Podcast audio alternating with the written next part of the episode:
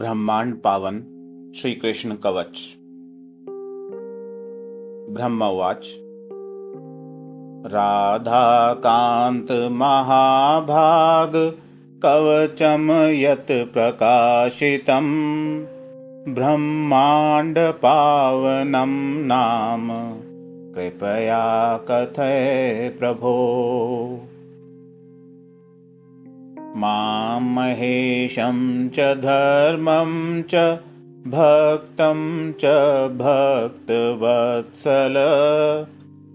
त्वत्प्रसादेन पुत्रेभ्यो दास्यामि भक्तिसंयुत।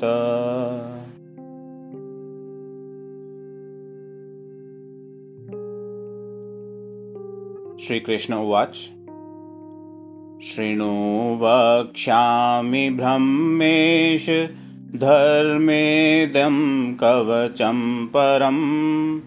अहं दास्यामि युष्मभ्यं गोपनीयं सुदुर्लभम्। यस्मै कस्मै न दातव्यम् प्राणतुल्यं ममैव हि। यत् तेजो मम देहेऽस्ति तत् तेजकवचेऽपि च। पुरुश्रेष्ठिमिमं धृत्वा धाता त्रिजगतां भव संहर्ता भव हे शम्भो मम तुल्यो भवे भव।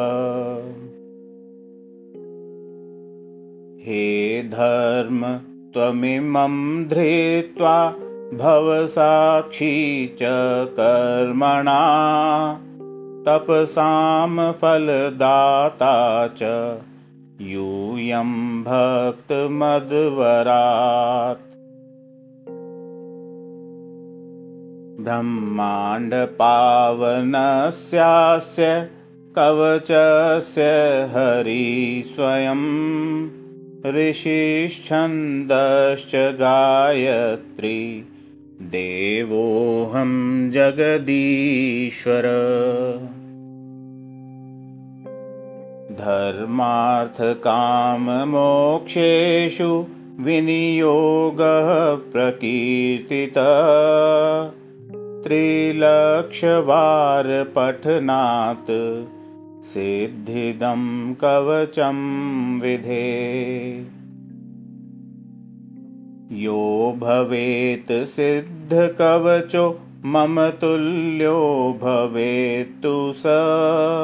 तेजसा सिद्धियोगेन ज्ञानेन विक्रमेण च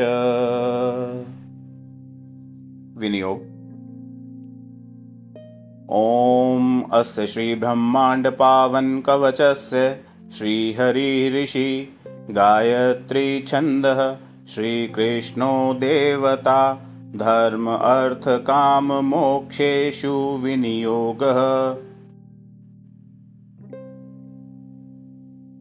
प्रणवो मे शिरपातु नमो रासेश्वराय च भालं पायान्नेत्रयुग्मं नमो राधेश्वराय च कृष्णपायात् श्रोत्रयुग्मं हे हरे घ्राणमेव च जिह्वे कामवनिः जायातु। कृष्णयेति च सर्वत। श्रीकृष्णाय स्वाहेति च कण्ठं पातु षडक्षर। ह्रीं कृष्णाय नमो वक्त्रम् क्लीं पूर्वश्च भुजद्वयम्। नमो गोपाङ्गनेशाय स्कन्धावष्टाक्षरोऽवतु दन्तपङ्क्तिमोष्ठयुग्मम्। नमो गोपीश्वराय च ॐ नमो भगवते रासमण्डलेशाय स्वाहा। स्वयं वक्षस्थलं पातु मन्त्रोऽयं षोडशाक्षर। ऐं कृष्णाय स्वाहेति च कर्णयुग्मं सदावतु। ॐ विष्णवे स्वाहेति च कङ्कालं सर्वतोऽवतु। ॐ हरये नम इति पृष्ठं पादं सदवतु। ॐ गोवर्धनधारिणे स्वाहा सर्वशरीरकम्। प्राच्यां मा पातु श्रीकृष्ण आग्नेय्यां पातु माधव दक्षिणे पातु गोपीशो नैऋत्यां नन्दनन्दन।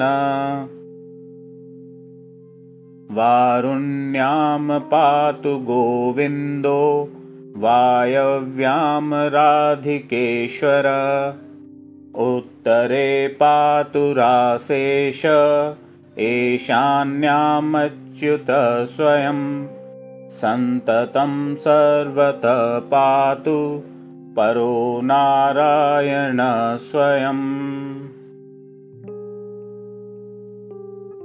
इति ते कथितं ब्रह्मान् कवचं परमाद्भुतं। मम जीवनतुल्य च युष्मभ्यं दत्तमेव च